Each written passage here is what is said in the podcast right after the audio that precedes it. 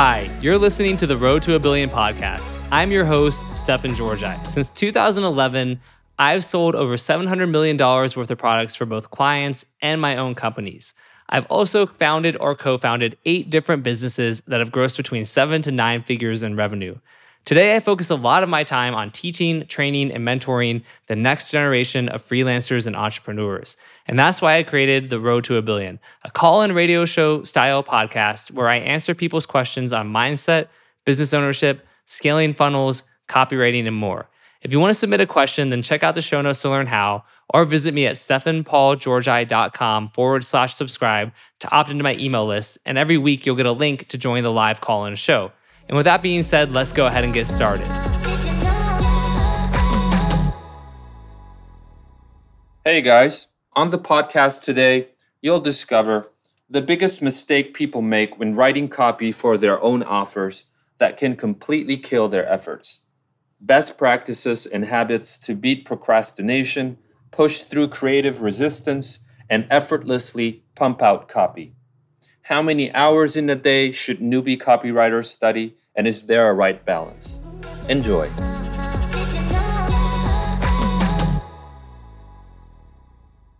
So we got a question here from Sean Caesar. He asks, "Does writing successful ads work?" I'm assuming he means as a newer copywriter, like to like handwriting. He says, "Or do you suggest better exercises for copywriters?" So, hey, what's up, Sean? How are you? Hey, how are you? Doing well. And then you, yeah, just to clarify, you're you're thinking about uh, as far as the handwriting ads goes. Is that kind of the Yeah, question? That's it. Handwriting ads. Cool. Yeah, I still like doing that. I don't, but I I type them. I don't get. I don't physically handwrite. Uh, you know, people talk about. It was like it was uh was it Gary Halbert or Eugene Schwartz who said to to handwrite everything.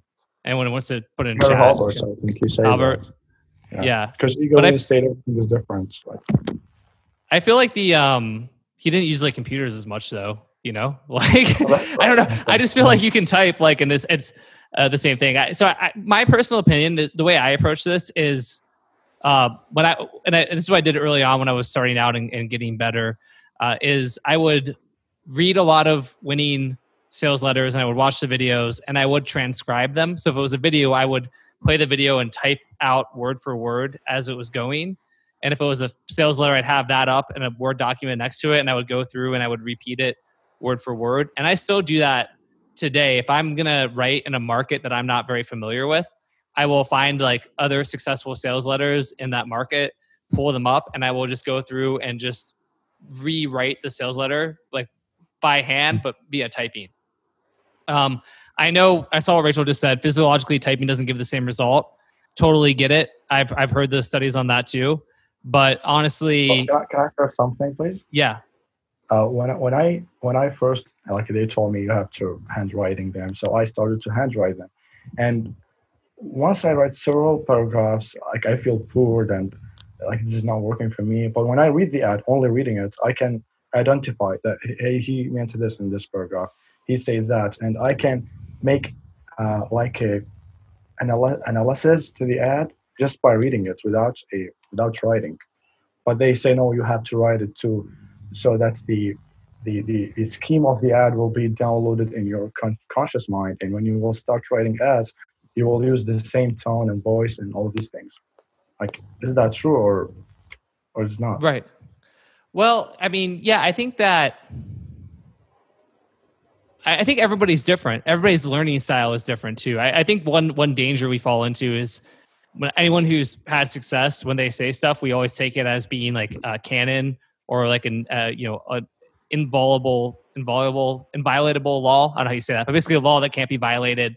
Uh, and I think that you know if, if that is a style that's working for you, I think that could work. But I but I think probably maybe there's a hybrid there where you read and then you write down sort of your thoughts or notes on each section and you kind of type and and maybe you you write out the phrases specifically that you really are getting value from and all that.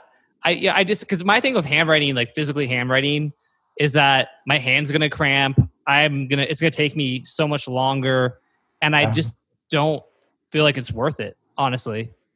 Um so I, I don't think you have to do it by hand but i but i think being exposed to a ton of copy and looking at it and you know reading through it and making notes. I think that's where the real value is. For me the real value is if you're reading a bunch of sales letters or, or and scripts and sales copy and ads or whatever it is and you're getting exposed to that and then you're writing down what you're noticing you're making you're, you're writing down your observations on commonalities and patterns and phrasing i think that will make you very attuned and and really get your brain working in the right direction. So when you go to write your own copy you can draw on that experience you can draw on those memories you can draw on some of the phrasing and you can do it that way. Uh, but i yeah for me i'm just i don't i just can't get behind handwriting stuff. If it works for you or anybody who's watching or listening i think th- that's great. But for me personally i just don't think it's um it's worth my time. Thank you so much. yeah my pleasure. Cool. Ed who do we got next here Okay, I like this. This is a good question from Marcus Sortias. So Marcus Sortias asks, when you transitioned from working on other people's offers to your own offers, what were some of the differences you discovered? cool what's up marcus how are you Yeah, I'm doing good. good Yeah, so I just I've seen that a lot of copywriters start off working on other people's offers and then later they start doing their own. So I'm just kind of curious, like, what are the differences that you've noticed, like when you make the transition? Yeah, and are you thinking uh, specifically in terms of writing copy, or would you want me to go kind of even into running a business and that sort of stuff too? Yes. Okay, cool. So yeah, I think as far as writing copy goes, when it's your own offer, it's not any different. I think that the, the I, think the way you have to do you have to treat yourself as as a client and just treat yourself as your best client. I think where people run into trouble is that they almost they don't go as hard for themselves as they would for a client, and they sort of feel like they can take it easy and they feel not as motivated because there's no Ah. deadline and there's no external pressure. So I think the most important thing there is to just treat yourself like you're a, a VIP, really premium client. And if you write copy in that and you kind of do it from that mindset, I think that helps tremendously. That's probably the most important thing. Because otherwise it's easy to put it off because there's no no one breathing down your neck. There's no real deadline. Uh, it's easy again to just sort of worry about would I say this, but if you almost remove yourself here and you think of yourself as again like pretend it's not for you, almost right. Um, I just think that that that tends to be the best best approach that I've seen. And I'll add that one concern I had about running my own offers, like how do you avoid getting like sucked into like spending all your time like on customer service and like answering support emails and stuff like that, especially if you're just Yeah. starting out.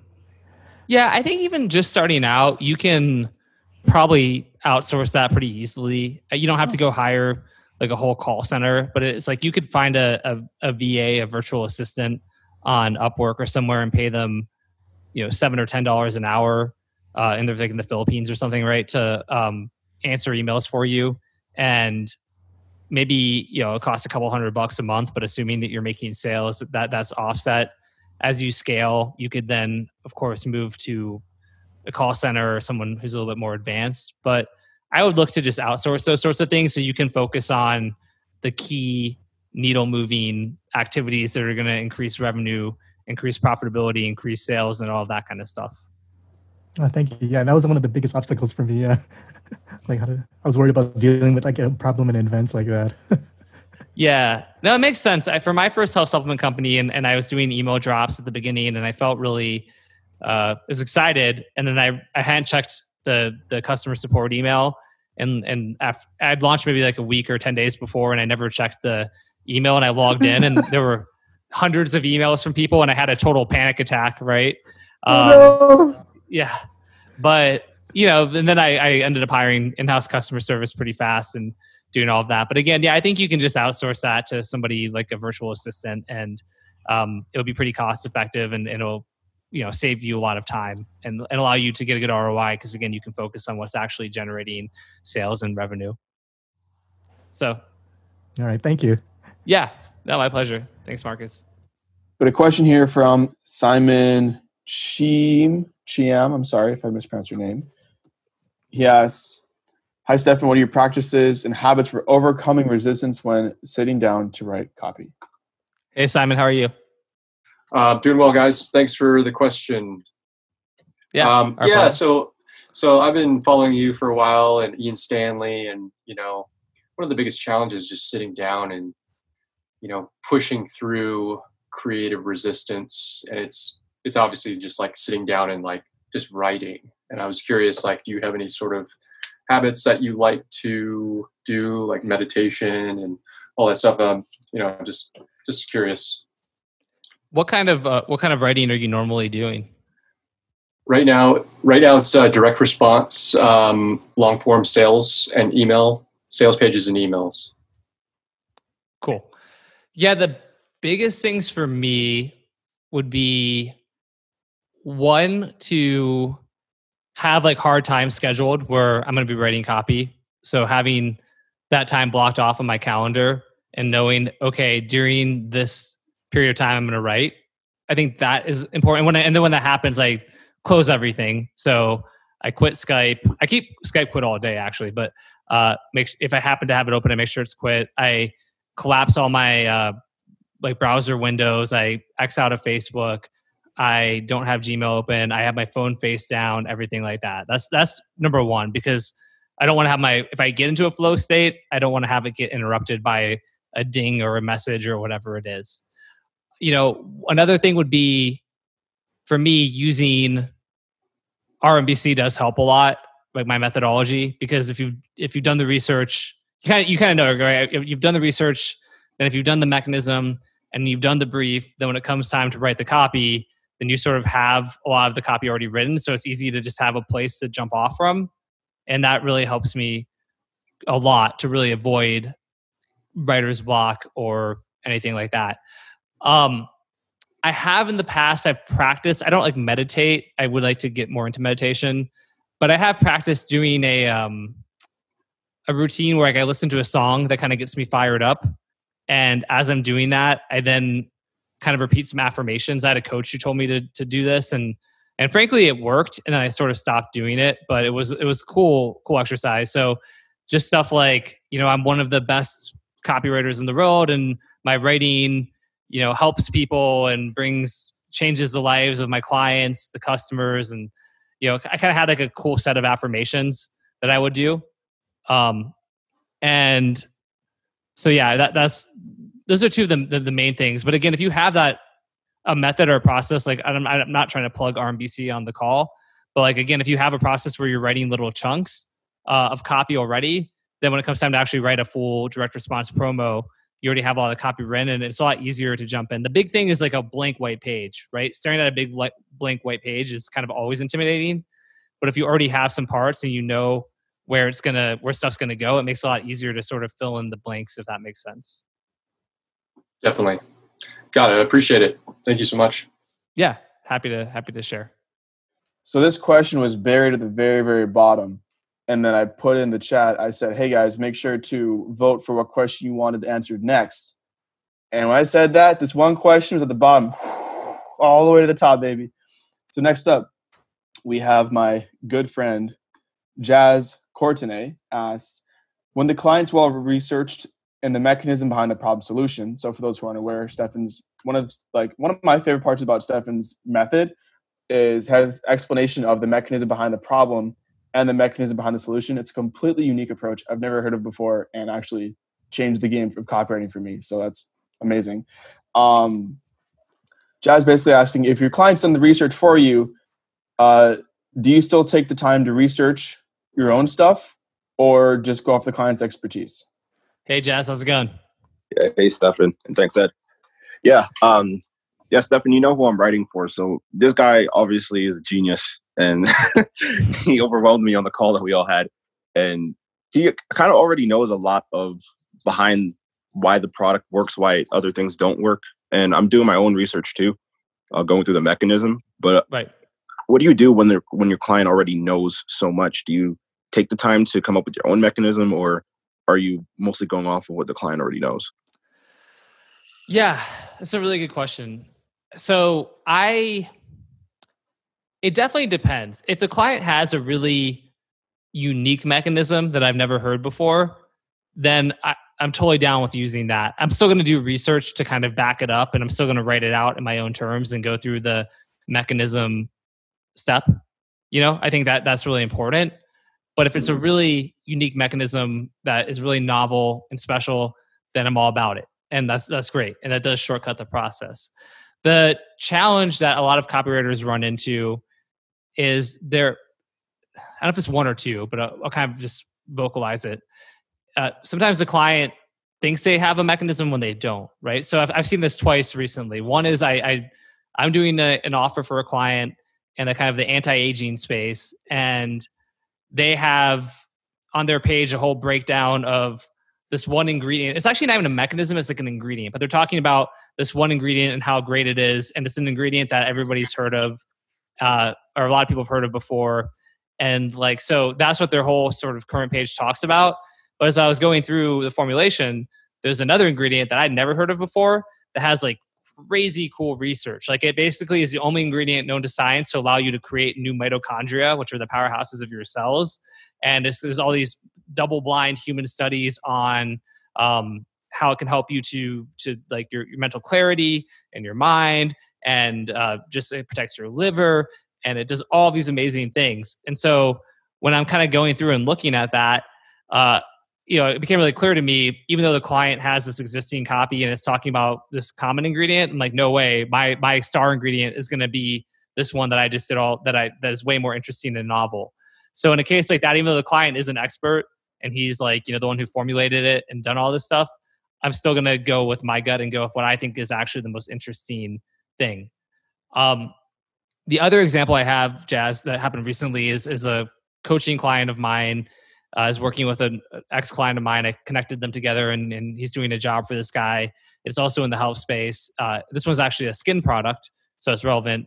Uh, but he um, is the, then the the client had my friend get on. Um, yeah, let's call let's call my coaching client like my friend, and call the client who's paying him the client, right? So the client had my friend get on um, a call with the the the formulator guy and supplier, and the guy kind of broke it down for him but he basically gave him like a seven step thing and it does all this stuff. And then my friend was trying to like write the mechanism and he kind of had all of these steps and all of these things it does. And essentially i was like dude you got to like take all of that and kind of throw it out the window and focus on the one real cause of the problem right? What's like the one root cause? Why is that really surprising? Right? Even if even if you're gonna say it, it say it's um this is a random example this isn't re- relevant to that product but well this isn't the actual mechanism but you know say your whole thing is uh, you know, collagen, like you, you know, your skin of wrinkles because you don't have as much collagen once you hit the age of 40. Like that's not really unique. But if you go like a step deeper and you're like, well, why don't you have more collagen? And you find out that there's some protein in the human body that feeds collagen, but that that starts to vanish after the age of 35. And that's why then we don't have as much collagen and we have more wrinkles, right? So like you can take what people are telling you, but I generally am still going to want to go another layer deeper. Otherwise, um, I just think like, yeah, I, I think it would be a mistake to to trust the uh, the client kind of fully. And I think if you can make it more unique or more of an exciting discovery, uh, I think that's still an important thing to do. Wow, that's really deep. Thank you. yeah, does that does that help though? Yeah, that helps a lot. This that's wisdom right there. Okay, cool, awesome. Really, really glad to help. And I'm glad I see some other people saying it was helpful too. So awesome so Elizabeth B asks, Stephanie, can your RMBC course be used for like your you know methodology, used for emails, Facebook ads, e-commerce, etc., or is it only for long form? Uh, and I said in the chat, I said, uh, Elizabeth, you can use RMBC for any type of copy because it teaches you not how to write, but how to think as a copywriter. So you can apply that to any type of writing you, you do. Yeah, I agree with that. I, I think the process, like the research process, I, you know, the first thing you used it for, Ed, when you joined Copy Accelerator, and I taught research, and like the, you just from the research module, you created a new set of ads for who you were working with at the time, and it was yeah. like some of the best click through rates you've ever had, right? Yeah, it, it was like crushed. Yeah. Um, so just stuff like research, the mechanism stuff. Like think about it, because even on ecom, uh, I think that I think a lot of ecom pages actually are missing good mechanisms, and I think that's a huge Ooh. mistake. And again, you really want to differentiate your product. So you can have a, a unique mechanism for almost anything. I mean even like a uh, even clothing right? What what makes this clothing unique? Is it more comfortable than other clothing? Is it more stylish? And you can find sort of things that that really help you to to differentiate what you're selling from everybody else. Um, and then a lot of the other stuff in our, I mean, we have specific modules in RMBC on email marketing and on Facebook ads and on all this other stuff. So there's specific modules, but uh, even just things like fascinations or curiosity bullets or writing great headlines. I mean, there's so much stuff that applies everywhere. So I really do think that is something that, you know, applies to almost any type of copy or, or selling. Yeah. If you're thinking about buying Stefan's course, do it. Do it. Seriously. It's thanks, Ed seriously, dude, your Facebook group is killer. Like people like, oh yeah, you get to join my Facebook group. No, you have like some of the heaviest hitters in the industry in there, just chilling, you know, answering comments and connecting. I know one guy who went in, brand new copywriter. He's already secured like 8K worth of gigs. He's only been there for like a month. When yeah. most copywriters are struggling to get like $300 gigs on freaking Upwork or on other Facebook groups it's a different it's a different caliber, man. Seriously, you've it's it's it's incredible. Well, thank you, and, and I see people saying some nice stuff in the the chat too. I really appreciate you guys. Thank you so much. All right, Ed, who who we got next? Jessica says, "Hi, thank you so much for doing this. How much study of copywriting do you recommend doing in a day for newbies? She's struggling to balance her time and knowing how much time she should spend a day to be successful." Cool. How's it going, Jessica? Good. Can you hear me? I can. Yeah. Oh, great. Thank you. Yeah. So that's what I struggle with is like knowing how much is enough, you know, because there's no like metric that says, oh, great, you put two hours in today. You know, I mean, obviously, you know, kind of like, oh, I think I'm getting this, but, you know, where is that thing of, of I guess I want to know is like how much time in a day is sufficient or good enough? Yeah. Yeah. So, and, and do you have a like a full time job right now as well, and you're kind of studying on the side? No, I'm unemployed, but I am taking an AWAI uh, email copy class, and okay. so I do have some homework with that, which is reading and and trying to write emails. Um, so I, I do that in addition to just trying to study. Cool, got it. Yeah, I you know I don't think there's any magic number or answer, right? But really the way I would look at that is, is and I think if you if you spend too much time, like you hear people who were they're obsessed and they study for 12 hours a day and all that, but I think that's a good way to get burned out, honestly. Um, right? Like maybe that that works for a couple weeks or a month or something like that. Um, sorry, one second here.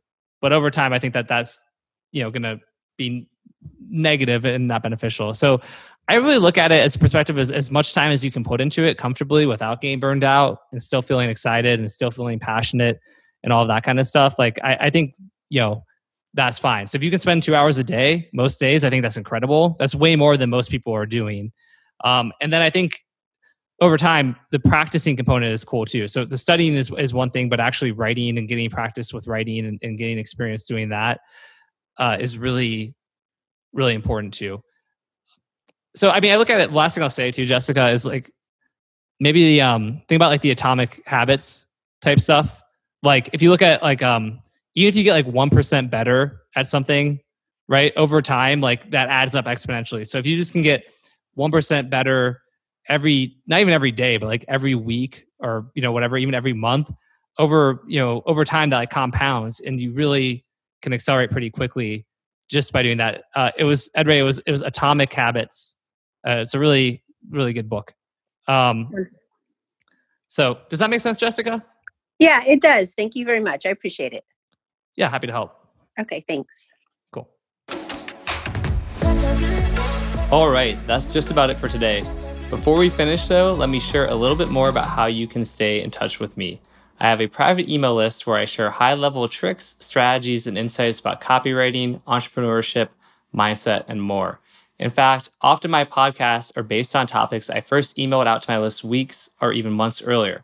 So if you want to get brand new stuff from me every single day, go to stefanpaulgeorgi.com forward slash subscribe. These emails are often upwards of a thousand words, and I send them every day. So make sure you really can commit to engaging with me on that level.